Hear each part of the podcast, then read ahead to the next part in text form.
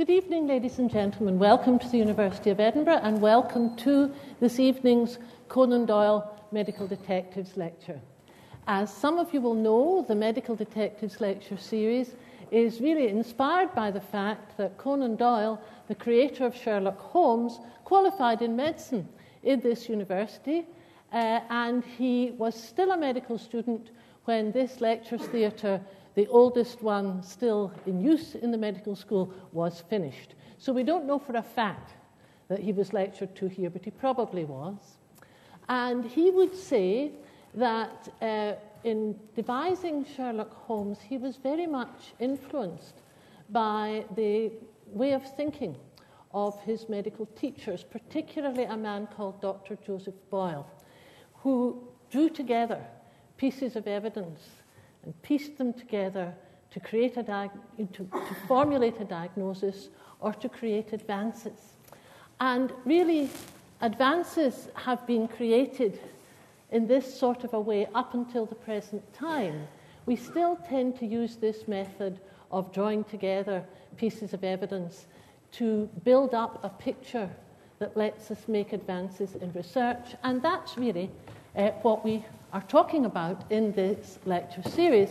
The speaker this evening is Professor Stephen Lawrie. This is Professor Lawrie here, and he's going to talk about scanning for a diagnostic test for schizophrenia. Professor Lawrie. Thank you very much, Eve. Okay, thank you for coming along on uh, what is quite a sunny evening, I imagine, still outside. I'm going to tell you about uh, schizophrenia. I'm hoping to show you a little bit about what it's like to have schizophrenia, uh, and then tell you a little bit about it from a medical perspective, and uh, then, probably in the second half of the lecture, try and show you some of the examples of the research we've been doing to uh, develop brain scanning as a way of predicting and diagnosing schizophrenia, and a couple of slides at the end to show you some of the amazing research possibilities that can come out of this kind of approach.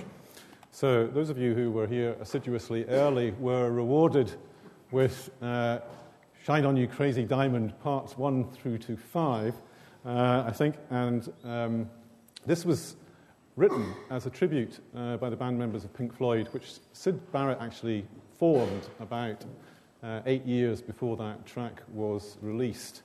Um, and he was undoubtedly the, the, prime motivation, the key man in the band uh, at the time when they came to, came to fruition, when they came to, to fame really in 1967 with the release of the album uh, Piper at the Gates of Dawn, which actually got into, I think, the top 10 of the albums charts at the time. They were very influential, uh, but Syd, for one reason or other, probably a combination of LSD uh, and some bad luck on the genetic front, developed schizophrenia, and despite their best intentions, the band, the band members just couldn't uh, work with him anymore. And he seems to have uh, become uh, clearly developed, clearly psychotic, probably with schizophrenia uh, in mid to late 1967, uh, and never really recorded with the band again after that. But they, they, he had a massive effect on them. Roger Waters was one of his best chums when they were, when they were growing up together. Uh, and it was um, him that, coined, that, coined the, that wrote the lyrics to the track.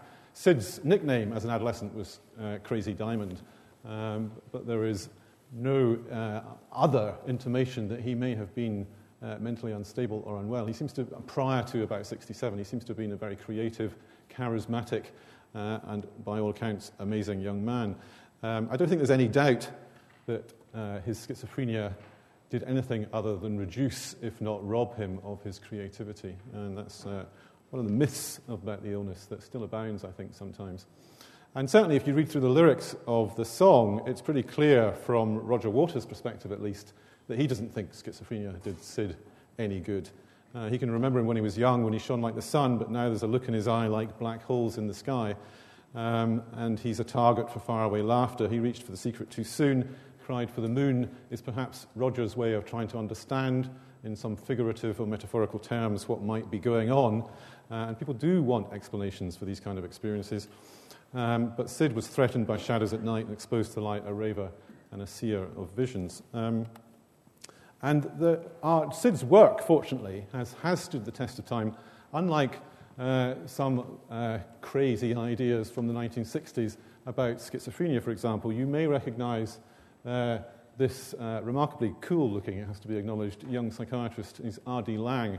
um, who actually, his book Divided Self has stood the test of time relatively well because he was just arguing for an understanding of people with schizophrenia, and people kind of misread him a bit, but R.D. Laing's theories generally deteriorated as the, the 60s wore on and his alcoholism got worse. Um, but he thought that schizophrenia was a voyage of discovery, which I don't think you'll find many people with schizophrenia will say that is the case. And certainly, Thomas Szasz's idea that schizophrenia is a sane reaction to an insane society is so wrong on so many different levels. Almost every word in that sentence is, you know, incorrect, um, other than perhaps the uh, prepositions. Uh, but the, the, the, it's just, uh, just a wrong-headed way of thinking about things. The other view that was quite common in the 1960s was that was the concept of the schizophrenic mum or the refrigerator mother. Uh, and this doesn't seem much more than just blaming mums for not bringing up their kids right and them getting schizophrenia or, or autism was the other uh, diagnosis that this kind of concept was linked to. There's no evidence for any of these things. Um, so, what is it like having schizophrenia? Well, rather than listen to people who may never have met anyone with schizophrenia, it's good to actually ask people themselves. And there's, fortunately, there's an increasing number of, of ways that people can get their experiences across. These are a selection of uh, recent first person accounts from Schizophrenia Bulletin, which has made it a habit of publishing these over the years. And so Peter Chadwick says in 2007 As my delusional system expanded and elaborated, it was not me that was thinking the delusion, it was the delusion that was thinking me. I was totally enslaved by the belief system. Everything confirmed and fitted the delusion, nothing discredited it. Indeed, the very capacity to notice and think of refutatory, data was completely gone. Confirmation bias was galloping, and I could not stop it. And this sense of being out of control, of losing one's mind, if you like, uh, comes across in the other couple of accounts that I've selected here. So, Erin Hawkes, um, who is actually a neuroscientist and continues to work despite. Um, quite severe episodes of schizophrenia from time to time. She says, uh, My delusions of the deep meaning included dietary demands. These are quite literal, as you will see. So she would eat carrots because a car rots the environment, uh, and juice, but only from concentrate because concentrating is good, and cereal because to see what is real is also a good thing. There's a hint there of what you sometimes hear in patient speech called thought disorder, which is a very literal way of expressing themselves and, and, jo- and joining uh, thoughts together that don't really go together. And then, third of these selections is Clara Kean, who said in 2009, I feel or am disconnected, disintegrated, diminished. Everything I experience is through a dense fog created by my own mind, and yet it also resides outside my mind. I feel that my real self has left me, seeping through a fog towards a separate reality which engulfs and dissolves this self. This has nothing to do with the suspicious thoughts or voices. It is purely a distorted state of being. The clinical symptoms come and go, but this nothingness of the self is permanently there. And this is a pictorial account uh, from an article in the New York Times earlier this year of what it might be like for one person to suffer from auditory hallucinations. Uh, another account, I chose this picture because this chap, Bryan Charnley, was particularly good, I think, at representing his experiences of his illness artistically. Uh, and this is his uh, pictorial representation of his experience of the symptom of thought broadcasting. It's relatively rare, it's virtually diagnostic of schizophrenia if you do see it, where people experience their thoughts not being private to them anymore. It's like their thoughts are broadcast to the outside world. The outside world is aware of what they are thinking, which uh, I imagine you can think of certain situations, lots of situations perhaps, where you wouldn't want people thinking, exactly knowing what you're thinking. And he said that his mind was thought broadcasting very severely and it was beyond his will to do anything about it. He summed this up by painting his brain as an enormous mouth acting independently of him. Um, and he goes on to say the foot that is pushing up to the head is opening up the mouth for thoughts to be broadcast. I feel, as almost, I, I feel I am always divided against myself, by myself. Again, the nail in the mouth reps, expresses my social ineptitude and an inability to socialize, which makes me a target. I feel I'm giving off strong vibrations. He published this account on 18th of May 1991 and tragically took his life only two months later, as happens in between 5 and 10% of people with schizophrenia uh, end their lives that way. But that is obviously by no means the most common cause of death. The most common causes of death are cancer and heart disease. Um, as in the general population. I'll come back to that point in a minute. Um, this is a, another person with, with, really quite bad schizophrenia. Elyn Saks is very open about it. She's written this, this very affecting first person account, which is probably the best single recent book about schizophrenia from a, from a, from a sufferer's perspective if you want to pick, pick, one out. And Oliver Sacks said that this is the most lucid and hopeful memoir of living with schizophrenia I've ever read. She eventually responded to clozapine, the, the, the, if there is an atypical antipsychotic drug uh, that touches uh, the parts of schizophrenia that other antipsychotic drugs don't, then it is clozapine. She's gone on to be an associate professor of law despite uh, many, very many severe episodes of schizophrenia. She says a psychotic episode is like a waking nightmare. It's terrifying and confusing. And when you have cancer, people send you flowers, but when you lose your mind, they don't. They tend to shun you, uh, and perhaps your family and friends disown you. And for that reason, amongst others, the editor of Nature in 1988 famously described schizophrenia as arguably the worst disease affecting mankind, even AIDS not accepted. At that time, AIDS was very much uh, to the forefront of people's concerns from a medical perspective. But schizophrenia lays people low generally uh, early in their life, very often in the prime, typically in their 20s, um, sometimes in their late teens.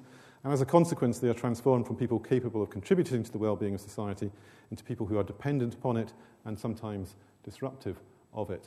Um, and medically, um, it still remains uh, fascinating but puzzling, uh, baffling, and frustrating to try and get a good handle on what exactly schizophrenia is. And I'll try and give you some clues and some information about that in the time being. At this kind of point in this, in this kind of lecture, I often say that I'm very glad I don't have schizophrenia, and I would much rather develop uh, Alzheimer's disease perhaps in five or ten years. Maybe some people think I'm already beginning to develop it, I don't know. But the, uh, I would certainly rather have, ha- die from a heart attack in, in tomorrow than have had schizophrenia uh, for the past 20 years, as I might have done, because I don't think I'd be standing here if I had developed schizophrenia 20 years ago. Um, and so I think, I think for that reason and others that you maybe have been introduced to, schizophrenia is uh, certainly one of the worst conditions affecting my mind and arguably the worst. So, what do we know about it? Well, above all, we know that it runs in families. This is a, a very important slide. It's a book by Irv Gottesman where he basically synthesized all the family studies that had been done during the 20th century and boiled uh, the essence of what we know about the about the, the family history, the, the, tendency for schizophrenia to run in families into one uh, very helpful graph. And you can actually take an awful lot of information out of this. But if you take the, the lifetime risk of schizophrenia at 1%, which is much more common than most of you will probably have expected, you will see that the risk of schizophrenia gradually increases up to around about 50%, depending on your genetic closeness to an affected person. So, if you have the same genes as you have an identical twin with some of the schizophrenia, your risk of developing it is 50 50. That clearly shows two things. One, it is very highly genetic.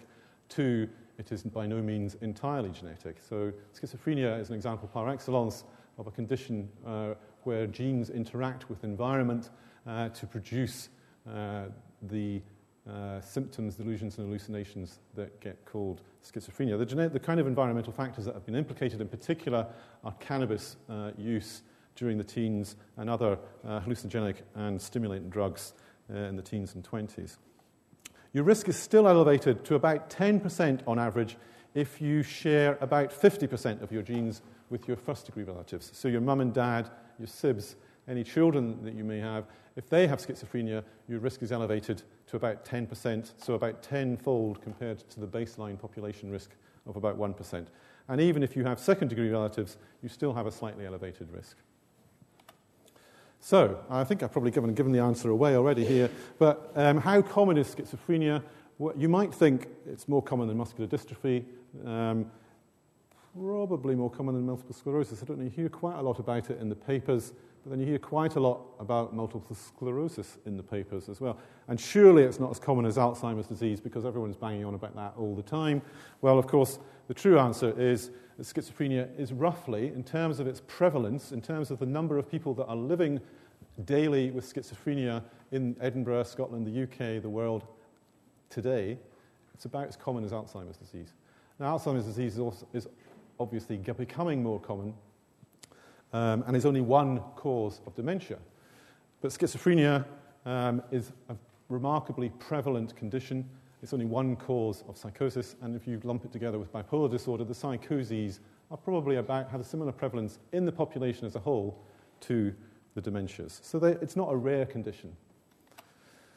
What we know about some of the genetic factors that are implicated, well, we probably have identified in excess of 100 genes now uh, from global efforts that increase the risk of schizophrenia. They are all of remarkably small effect. They probably only increase the risk by 1 or 2% in each case. And how they work to produce schizophrenia or increase the risk is largely unknown. It may be that if you've got, for example, 100 of these genes, you're virtually guaranteed to get schizophrenia. It may be that if you've got 50, then perhaps uh, you would need to puff the wacky backy for an awful long time uh, to develop schizophrenia a few years later. It may be that if you've got five or 10 of the genes, you may not uh, get schizophrenia other than uh, extreme circumstances of one sort or another. But there are these particular genetic variants where one ends up with copies or deletions of a particular gene, um, particularly in certain chromosomes that have been implicated in schizophrenia again and again and again, uh, that probably account, the best estimates are, for up to 5% of cases of schizophrenia. So we are beginning to get a genetic handle on schizophrenia, and the challenge now is to identify how these 100 or more genes may interact uh, and go on to increase the risk for schizophrenia. The other thing that's been uh, come to light recently is this, the NMDA receptor antibody story. So it's become increasingly clear. Uh, and this is, a this is a uh, startling account of this on YouTube if you want to type in uh, Susannah Cahalan or Month of Madness uh, as an example of this kind of condition. It's become increasingly clear that there are autoantibodies, antibodies generated by the body that can attack the brain, specifically this NMDA receptor, which has been implicated in schizophrenia and psychotic illness in many, in, in very many ways, uh, and can produce a picture that is very similar to acute schizophrenia. Um, whether this is a separate condition or whether this accounts for up to 5% of cases of schizophrenia, as looks probable, remains to be uh, finalized. But it's, it's another example, if you like, of uh, an organic or a physical cause for what we might think of as a mental illness. So we're, we're getting a handle on what causes schizophrenia, slowly but surely. It takes time. Uh, the, the pace of progress is frustratingly slow, but it is nonetheless progress. And we also have very effective treatments for schizophrenia. There's a bit of a myth around that there aren't effective treatments for schizophrenia. They're by no means curative, but then most of modern medicine doesn't cure much. Uh, you, you, take uh, very many medications lifelong, uh, and there's a case that at least some people with schizophrenia need lifelong antipsychotic treatment similarly. So, to take the example of managing the acute episode of schizophrenia, if you give someone like chlorpromazine, you are probably using one of the best evidence supported treatments in medicine, and you're also using one of the most potent treatments in medicine in terms of reducing the delusions and hallucinations of acute schizophrenia. So, this is a summary from the Cochrane collaboration, which is widely regarded as the best uh, and most impartial uh, synthesizer of medical evidence about treatments for everything. Um, this is the chlorpromazine review 50 randomized controlled trials over the past 50 or so years, uh, a total uh, number of patients and controls of more than 3,000. Uh, and that's really overwhelming evidence that about 55% of patients in these trial, very carefully controlled trial settings will get about 50% improvement in ratings of delusions and hallucinations over something like six weeks, compared to 37% given placebo. That's a very high placebo response rate and probably related to things like these trials being conducted in the setting of people being admitted to hospital and perhaps receiving other treatments and other ministrations. But nonetheless, there's a, there's a 55 versus 37% difference in response, uh, 18% uh, greater response overall to these drugs in, a, in over a period of about six weeks. And you can translate that if you'd um, take the inverse of that number um, if you imagine that the average person gets 18% better, then that means approximately six people need to be prescribed chlorpromazine rather than placebo to derive that kind of benefit.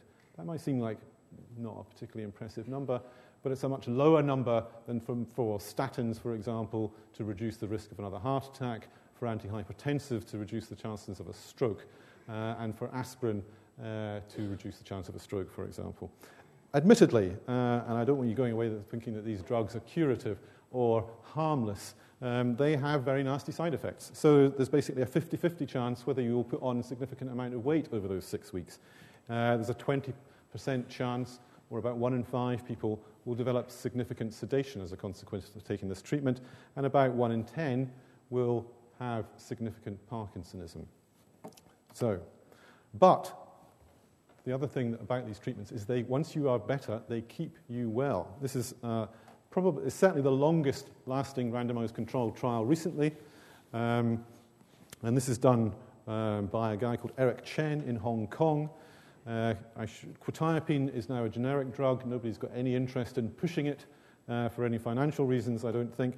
And this is a brilliant one year long randomized controlled trial of people um, who had remitted first episode psychosis. So they've got treated uh, with quetiapine as part of their first episode of a psychotic illness, and then they were followed and, ra- and randomized either to quetiapine, this antipsychotic drug, or placebo, and then they were followed up for 360 days, about a year. And you can see what happens is that quetiapine is far from curative, it's far from perfect at keeping people well. About um, 60% of people will be relapse free, so 40% will have relapsed over the course of a year despite continuing to take uh, quetiapine. But look at the relapse rate in people on placebo.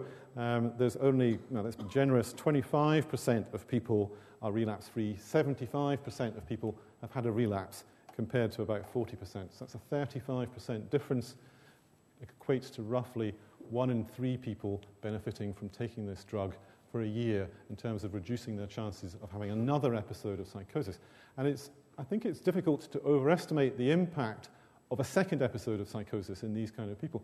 I think one episode, people might say, oh, it's just the drugs, it's just a one off.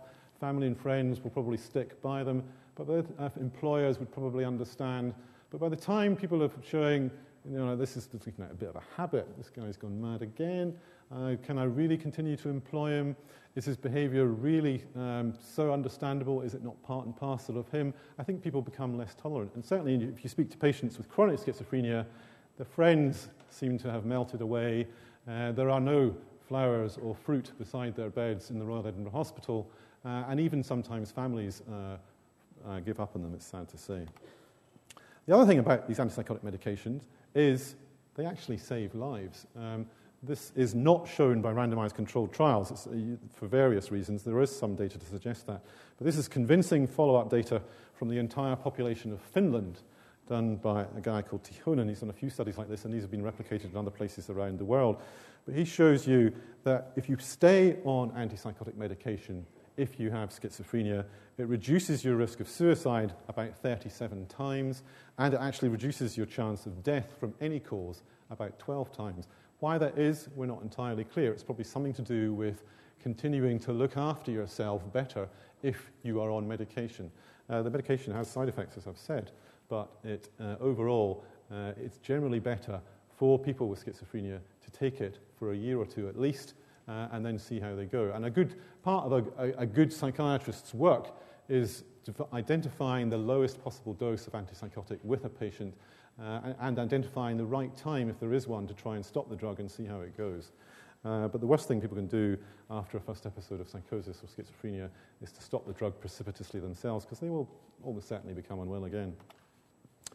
So, these are the kind of reasons I think that we would want a diagnostic test for schizophrenia. It is surprisingly common. About 1% of the population um, will get a schizophreniform illness, and about half a percent of the population will develop an ongoing schizophrenic condition. And that means that schizophrenia itself accounts for 2% of the entire global burden of disease. It makes it one of the most burdensome conditions for humankind. It tends to affect people when they're 25. It doesn't go away usually. Uh, it relapses and remits. Some people have chronic symptoms from the off, uh, and most, 80%, will not work or live independently. There are the occasional lucky few, like Elyn Saks, or the neuroscientist I mentioned, I mentioned earlier, who uh, amazingly do manage to do that. Uh, it's characterized by these auditory hallucinations or voices and these bizarre or persecutory delusions, which I've introduced you to, and they do tend to respond to drugs. Unfortunately, the drugs have adverse effects, and things like thought disorder I've mentioned, and the negative symptoms that people with schizophrenia often have do not tend to respond to treatment. And the, those are where the big treatment needs are, is in terms of developing treatments that could improve uh, the management of those aspects of the condition. Negative symptoms of schizophrenia are often the most troublesome to relatives because the patient with schizophrenia, it's like uh, they lack energy, motivation, or enthusiasm for doing anything. And their mums and dads often end up very frustrated with them because when they lie, want to just lie around in bed or watch the TV all day, they think they're just being lazy. Well, they're probably not being archetypically lazy uh, in adolescence. They are expressing the negative symptoms of schizophrenia. So, where have we got to on the trail for a diagnostic test for schizophrenia?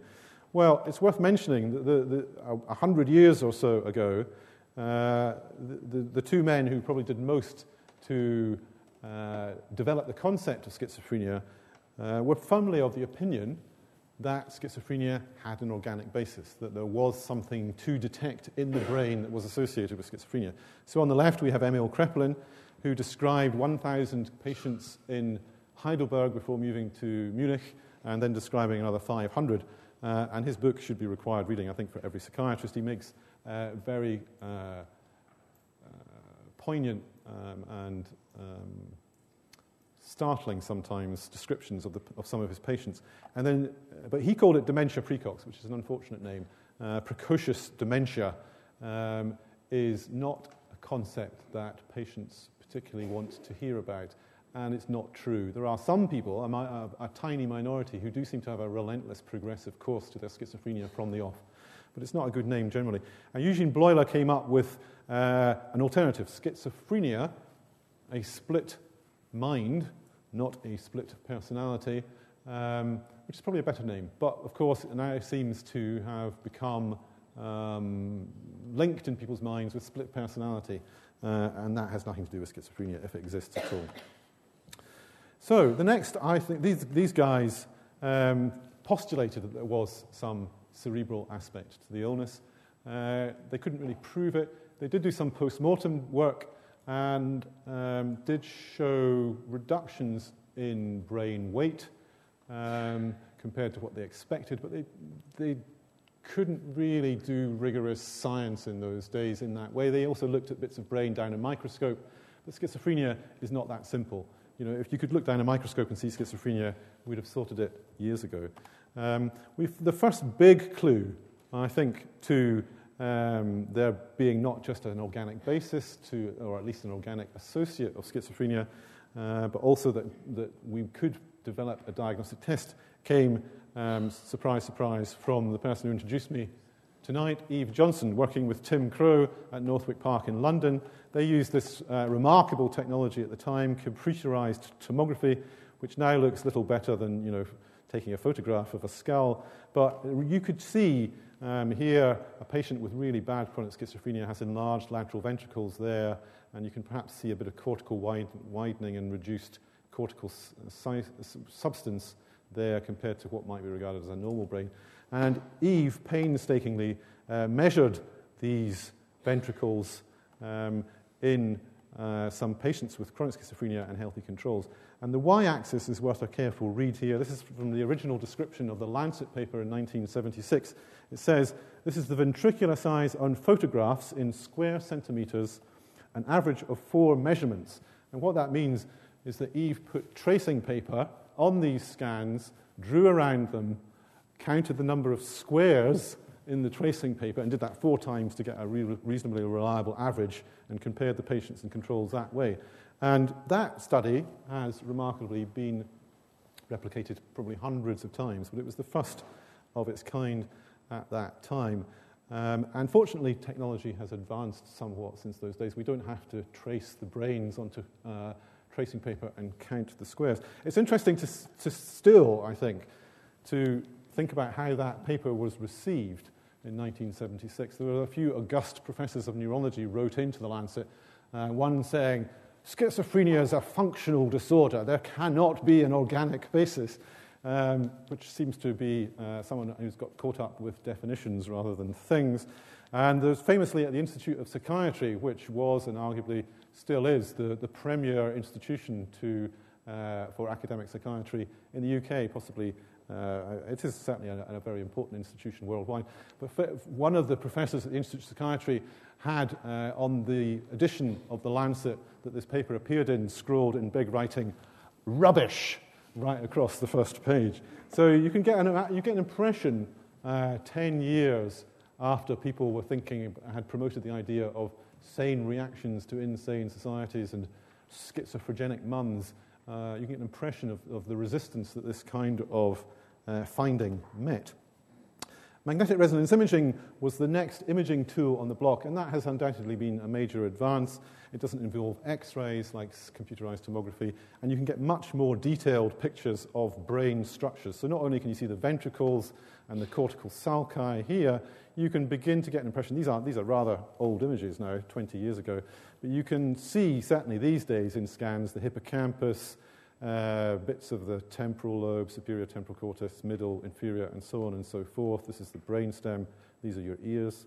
And um, you can, uh, what, what Richard Suddath and colleagues did and published in the New England Journal of Medicine in 1990 was compare identical twins.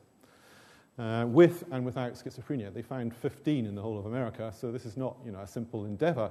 Uh, but when one does this kind of experiment, it has remarkable impact. So you could eyeball uh, the effects of schizophrenia on the brain in 13 or 14, depending on what you looked at, of the 15 pairs.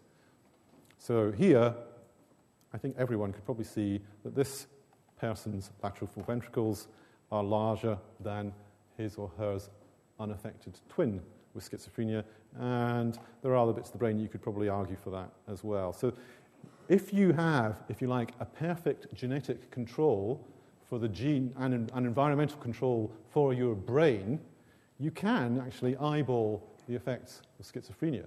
You can see it on a scan. The problem is, when you're dealing with uh, older patients, very few of them have an identical twin to do that kind of study with. But this kind of alludes to the possibility that you could eyeball or otherwise process brain images and use them as a diagnostic test. And that was one of the bases of the Edinburgh High Risk Study that, that uh, Eve set up in about 1995, funded by two MRC program grants, and for which uh, I was fortunate enough to be responsible for the imaging aspects of. And the basic idea was combining these twin pillars of wisdom about schizophrenia that it runs in families, it's probably genetic, and it's associated with brain imaging abnormalities. Can we therefore use brain imaging to detect who's going to become ill before they become ill? And the short answer is yes. So, what this study did was it took 162 relatives of schizophrenia, uh, unaffected young people with an average age of 21, mostly had uh, one first degree relative, a mom, a dad, a brother, or a sister. Sometimes they had two second degree relatives, a gran, an aunt, a niece, whatever. Uh, and we basically followed them up every two years or so with a clinical interview, cognitive testing, and a brain scan to see what happened to their uh, to their brain and function as some of them went on to get schizophrenia. And 21 did get schizophrenia, tragically. Um, they went from being uh, essentially no different to healthy controls to an average age of 21, um, social class, broadly similar background. Most of them, importantly, most of these young people with uh, an increased genetic loading of schizophrenia were in employment or in higher education. There was, to all intents and purposes, nothing wrong with them. Um, but 21 of them, tragically, did go on to get schizophrenia, an average two and a half years after the first assessment that we did. And they went in the main, so many of them were students. Uh, I don't think any of the ones that were students graduated. Uh, and so you can see the impact of schizophrenia. It affects anybody, uh, and it generally is not uh, a good thing. So, one of the things that we've been able to do is address these are uh, relatively good MRI images. Actually, this is from um, a relatively weak scanner at the City Hospital, which we used in the late 1990s. But you can, you can see the level of detail. You can clearly see the difference between the grey matter on the outside of the brain and the white matter. You can see different bits of the brain quite nicely and clearly and you can, you can see other bits of the head and neck that I won't bother you with. But one of the things that we did uh, was try and look at different ways of using this imaging data to predict schizophrenia. And I've got three separate examples, which I hope I won't bore you unduly with. Um, the first thing that we found was from one single snapshot scan at the start of the study, we, this right, bit of the brain, the right prefrontal cortex, here, so it's as if you're looking at the front of somebody's head with the skull taken off. This right sided prefrontal cortex was, inc- was hyper folded, was excessively folded. That took us by surprise an awful lot. Um, but we did a number of analyses that showed that poor old Jonathan Harris hand traced in and out all of these sulci on every single two millimeter slice uh, through 120 odd slices on about 32 brains uh, and lived to tell the tale. Um, I think, yeah, he did. I don't know what he's doing now. I think he's working fine. And um, showed, and on hand drawn image processing techniques, you could develop, you could distinguish schizophrenia using this technique. And then Bill Moorhead, an engineer in our lab, uh, automated this procedure, much to Jonathan's chagrin, a few years later, and showed uh, at optimal cutoff being able to distinguish people who did or did not get schizophrenia. Uh, for an equal misclassification cost, that's a bit technical, but it basically means we don't quite know whether to weight the diagnostic test towards picking up more cases or having fewer false uh, negatives. But uh, short, long and short of it, we could pick up, we could predict schizophrenia in 11 of the 17 people who had a scan and went on to get it after the scan from this hyperfolding. On average, about two and a half years before they get it. That's quite impressive predictive power, but it's not great in practice. I mean, it would be maybe uh, this is where we stray into ethical territory and where your opinion, uh, and particularly the opinion of these people at high risk, is more valid uh, or as valid as mine. But the, you know, would you have a diagnostic test that had a two thirds chance of showing you were going to get schizophrenia two and a half years from now? Probably not. Depends on the treatment. Well, we've got these antipsychotic drugs that make you stiff, slow, and make you put on weight, but they might reduce the risk. Uh, no thanks, doctor. I think I'll leave it. Thank you very much. So you can imagine, maybe though, if they had psychotic symptoms, they had a really strong family history, maybe they would be more inclined to take antipsychotic drugs in that kind of context, and maybe they would um, for other reasons as well. The big problem with this test is that it falsely diagnoses a third of people who do not get schizophrenia. So if you take off the 21 from the 162, it leaves you about 140. So using this kind of approach, we'd have told about 35 young people, you're going to get schizophrenia in two and a half years, and they don't. And that would be, you know, catastrophic generally for their lives. Um, it would probably affect their insurance immediately. Um, and it would probably impact upon them adversely psychologically, even if they didn't go on to get the illness. So that's clearly not good enough. What we did, because we had serial MRI scans, we um, were able to look at changes in grey matter over time as people develop schizophrenia. Now, despite the massive cost and effort in terms of time and data acquisition uh, in this study, we're down to a relatively small number of scans now of people who had two scans before they went on to get schizophrenia. We have eight people in the high risk group who got schizophrenia on average about six months after the second scan.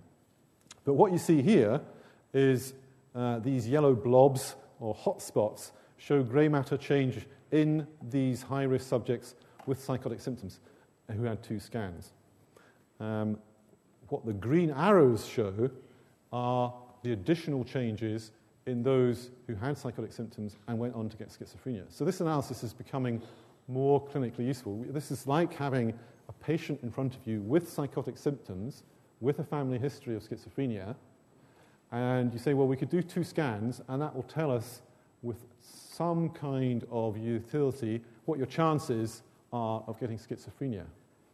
Uh, so you, and that's the kind of situation where having a scan or two would be most useful because the patients are clinically identical. They both have psychotic symptoms, for example, but one's going to get schizophrenia and one is not. And so you would need some kind of additional diagnostic information to try and help you decide should they get treatment uh, or should some other intervention be planned. And so when we looked at taking a cutoff of grey matter loss over time, we could correctly identify five of the eight people who went on to schizophrenia uh, six months or so after the second scan.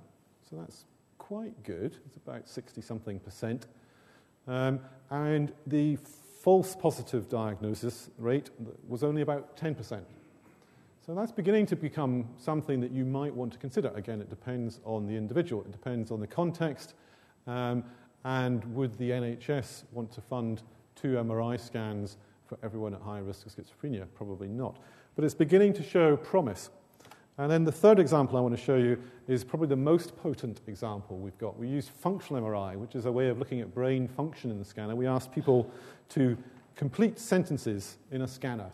Um, and we then uh, compared the analysis uh, looking at this data a couple of ways. We looked at their activation in the lingual gyrus, the visu- in the visual cortex, uh, while they were reading the sentences.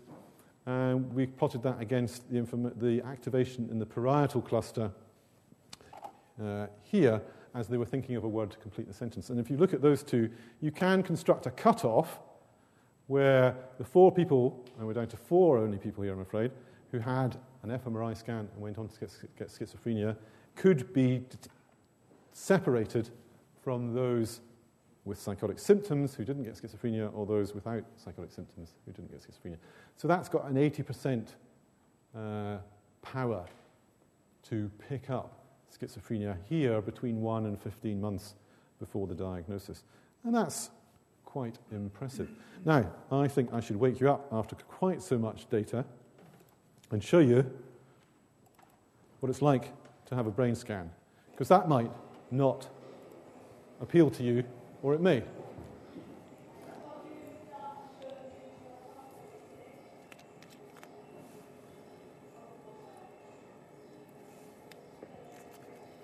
So, to do it, this is a willing volunteer, otherwise known as a PhD student, who's been told to have to, been asked to, to have this scan. I think it's actually John Clayton, but anyway. Um, and you see, you lie in a bed flat, it uh, ramps up, and then it slides into this large washing machine like structure. Uh, the head coil, so called, is this bit here, and that's the bit that acquires the image. Uh, and this is uh, some fancy piece of kit that magnetizes water particularly proton ions in your brain, so that you can then flip them between different states and build up pictures of brain structure and brain function. It's an amazing kit.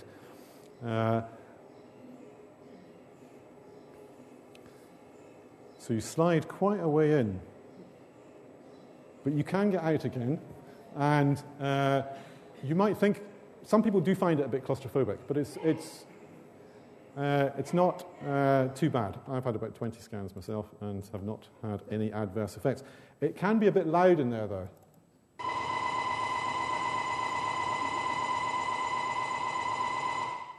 So, um, remarkably, uh, people managed to fall asleep in the scanner despite that. And um, most people can tolerate scans remarkably well. Uh, and we we did some qualitative study with patients actually recently and asked them about their experiences of scanning and cognitive testing, where you get them to do you know, memory tests, for example, and pen, pen and paper. And they said they hated the memory tests on pen and paper because it made them feel really foolish. Whereas they didn't mind the scans at all because they got a wee lie down and a rest.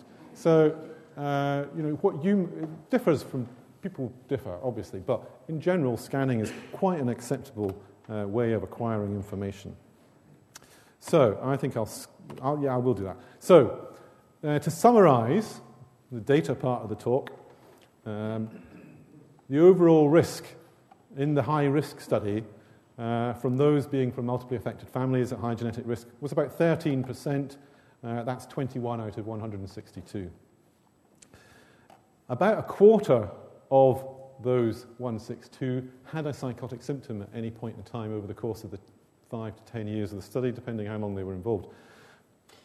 But, sorry, it was nearer a half. But it was only about a quarter of them who went on to get schizophrenia. So three quarters of those with psychotic symptoms didn't get schizophrenia. So that's not a very good diagnostic test. Uh, and in the rest of medicine, most people have advanced beyond just uh, basing diagnostic and prognostic uh, estimations uh, on uh, history uh, information. We did, one, we did a bunch of genetic tests, and there was one gene that could identify people who were going to go on get schizophrenia with about 39% predictive power. Or if you had a, if you had a certain genetic liability, uh, 39% of them went on to get it. And then I've introduced these three imaging measures, which all did better. So the prefrontal cortical folding uh, was quite good at predicting cases, but was terrible, It had an unacceptably high uh, false positive diagnosis rate. Left temporal lobe was better, but you know, two scans is a bit awkward to do. Uh, you're going to lose lots of people between the scans. Some will become ill between the scans. Uh, and functional MRI um, is most promising as a diagnostic test from this particular data set, um, but is also the most difficult technically and probably about twice as expensive on average. Just for your information, uh, depending on how much your local radiology department is uh, ripping you off for your scans, sorry, charging for your scans, it's about 100 to 150 pounds for a 15 minute structural scan. Um, it's about well, anything between three and 500 pounds for a functional MRI scan, depending on how long it takes. Um, but we've done better. Um, so all of, these, all of these analyses, we're just looking at one thing, one, extracting one piece of information from the brain, whereas typically these images have something like 40 to 60,000 individual items of information in them. And so we're not making proper use of the data that we have. Uh, and together with a PhD student, Eleni Zarogianni, uh, Bill Moorhead, our engineer, and Amos Storkey, who's an informatician in the informatics department here, we've been comparing different ways um, here of actually diagnosing schizophrenia in, with this imaging profile in 17 subjects at high risk who had a scan and went on to get schizophrenia, compared to 17 matched, again, with psychotic symptoms who did not go on to get, who did not go on to get schizophrenia. And we can, uh, using this uh, complex technique, which I won't begin to try to explain, you can see that we can get, using extracting 37 pieces of information uh, from one structural MRI scan, we can get up to certainly in excess of about 90% uh, accuracy overall um, in terms of diagnosing schizophrenia from one scan two and a half years before onset. That becomes quite powerful di- diagnostic test and one which arguably should be available to people who have uh, those sorts of concerns. Now, those of you who know about this or just who have good common sense realize you know, one swallow does not make a summer. This is just one analysis of one study. But fortunately, we have, uh, there are people around the world doing these sorts of analyses in similar studies. So, uh, people in London, Basel in Switzerland, Munich in Germany, uh, Melbourne in Australia, uh, a few sites in America are all doing these kind of analyses. And uh, the results across them are remarkably consistent, and we've begun the process of being able to test our predictive analysis in their data and vice versa. And I think it's for that reason uh, that the Re- European Union has recently decided to invest no less than 25 million euros in this collective endeavour. I think if you're not persuaded by my few slides uh, that we may be on the uh, brink of developing a diagnostic or predictive test for schizophrenia, you might trust the Eurocrats, although probably you shouldn't. Uh, but nonetheless, they are investing 25 million euros over the next three to four years in these sorts of centres across Europe uh, and pulling in global expertise to do the sorts of analyses to try and develop magnetic resonance imaging and other diagnostic imaging tests for schizophrenia. And I, th- I really think that uh, diagnostic imaging in psychosis and possibly in severe depression as well, its time has come. It's only a, ma- a, matter of a few years before we could be using this technology to make early diagnoses of schizophrenia and hopefully, although this is not yet shown, be able to predict who needs a particular drug, who would benefit from it, who's not going to benefit it, because we don't want to prescribe a drug unless they need it, and who might, for example, benefit from other approaches like cognitive therapy. And I just want to give you one other um, taste of the kind of uh, research activity that's going on here in Edinburgh and around the world that I think could revolutionize our, our management uh, of schizophrenia and the whole approach to it uh, in the next few years. This is using stem cell biology, which I guess you'll have heard of uh, in the media and may have been witnessed one or two talks here. Uh, but basically, in Edinburgh, through pooling our expertise in family based studies, uh, long term cohort studies, and, and, deep phenotyping, as it's called, which is doing, taking an awful lot of information from patients, um, with the expertise in the MRC unit, uh, MRC Centre for Regenerative Medicine, which do things like reprogramming uh, cells into neurons, electrophysiology and cultural assays of those cells, and together with uh, colleagues at the Institute of Genetics and Molecular Medicine, who are experts in molecular biology, we're at a stage where we can do this sort of thing. So we can take a skin biopsy from anyone, uh, from a patient with schizophrenia, for example. You can add three, uh, three or a few chemicals to overexpress three or four genes, and you can turn a fibroblast skin cell into pluripotent stem cell. And then you can encourage that pluripotent stem cell with a few more chemicals uh, to develop itself into a young, immature brain cell. Uh, and it takes about 40 days to grow a forebrain neuron, and it takes about 100 days to grow uh, a, a, supporting neuron, sometimes called a, a, glial cell. So we're not quite at the stage where you know you could get your skin biopsy here and walk round to the corner of the building and pick up your stem cells at the other end. But we are at the stage where we can take people, for example, with known genetic anomalies, uh, grow their brain cells in a dish, uh, examine in which ways those brain cells may not function optimally with electrophysiological and other assays, and examine the effects of drugs, either existing drugs or novel treatments, on those physiological properties in those cells. And that is getting us very close. There's a lot of time and expense and still a lot of science to be done uh, around, the, around the edges in that overall p- picture. But that is getting us very close to what could be a personalized psychiatry. So um, you could, uh, we could, we were, we were, actively trying to get money out to do this, the, this study in a multiply affected family with schizophrenia who have a known genetic anomaly. Uh, and I, th- I, think we will do in the, sh- in the not too distant future. There's a couple of people in the department who are pursuing this strategy with other people with known genetic anomalies. I think it's just a matter of time before we can use this, the power of this information to be able to develop treatments that work uh, on a patient's brain cultured in a dish, so to speak. So, I'm going to stop there and leave a few minutes for questions, uh, and there's plenty of time for dis- discussion uh, afterwards if you want to ask me anything there. But I hope I've shown you that schizophrenia usually develops around the age of 25, and at the very least, it stops people realizing their potential. Um, that there are effective treatments for some aspects of schizophrenia, uh, but, and they may be more effective if we can apply them earlier. Um, uh, there's often one or two years between the, between the symptoms coming on and someone coming to treatment for various reasons. And maybe some of the existing treatments would work better uh, just in the context of an earlier diagnostic test using the imaging out- approach I've outlined. But brain imaging techniques are certainly advanced to the stage uh, in our centre and a few others around the world where you can predict schizophrenia with something of more than 90% accuracy and might be able to predict those who would respond to particular types of treatment. And I think that the combination of genetics, imaging, and stem cell biology uh, offers the very real potential of us being able to develop uh, what might be called personalized preventative psychiatry. Thank you for your attention.